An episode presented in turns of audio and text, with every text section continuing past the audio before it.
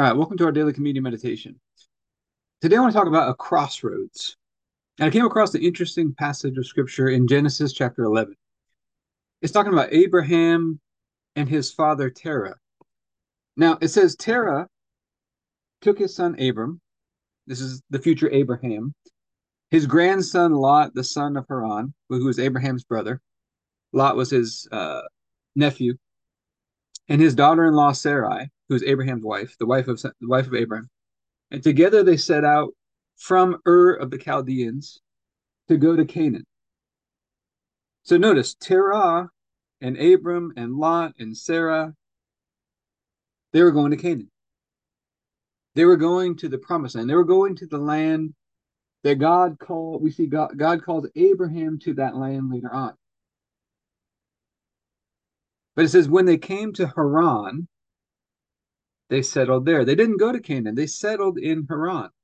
They didn't make it to Canaan. What does Haran mean? In the original Hebrew language, the word Haran means a crossroads. They came to a crossroads where they had a decision to make. Which way am I going to go? And they settled there. They didn't make a decision. They didn't choose to keep going on to Canaan. They settled at the crossroads.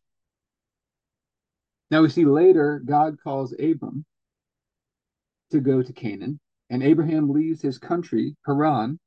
He leaves the place where they settled at the crossroads and he starts moving towards Canaan. But his father started the journey before. Why did God call Abraham? I think one of the reasons why is that his father had started the journey, but he gave up. Maybe Abraham had seen that.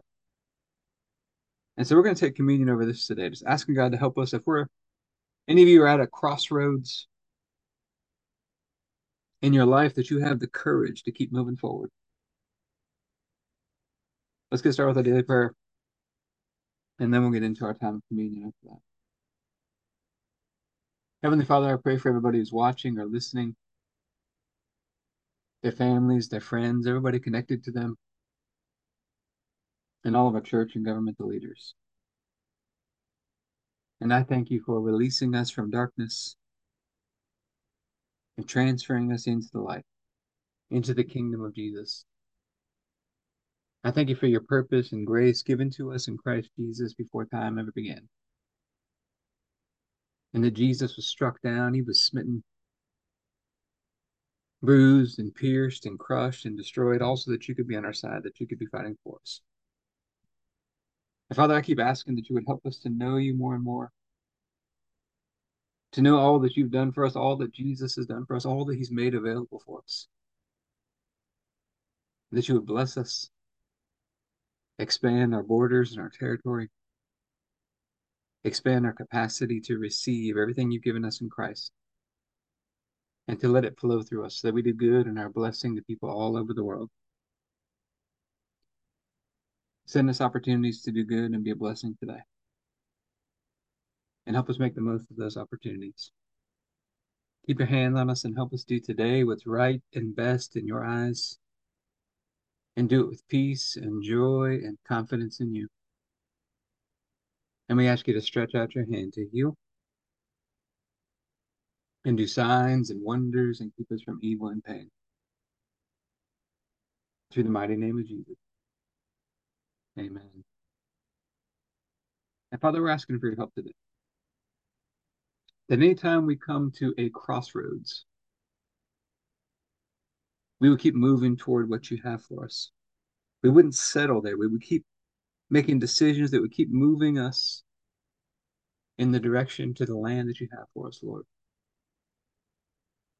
And Father, we keep asking or just thank you that on the night Jesus was betrayed, he took the bread and he said, This is my body broken for you. Do this in remembrance of me. I thank you that we get this opportunity to remember. We've been made one with you through the sacrifice of Jesus. And so I thank you for this bread and ask you to bless it in Jesus' name. Go and take our bread.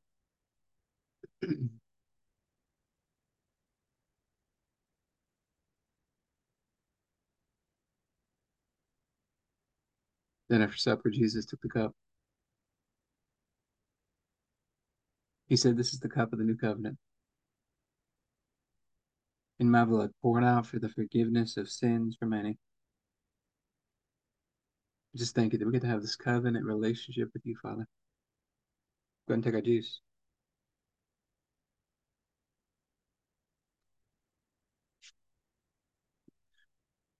Let's talk about some health and fitness tips. I think physical exercise is meant to teach us how to exercise our faith. Now, one of the things I want to reiterate keep stretching. The more flexible you get, the more uh, fluid your movement becomes, the more uh, unrestricted your movement becomes. Keep stretching, keep making it a priority to stretch. I, I find one of the best times to do it is actually before bed. But keep remembering the master's with you. He loves you and nothing's impossible with him.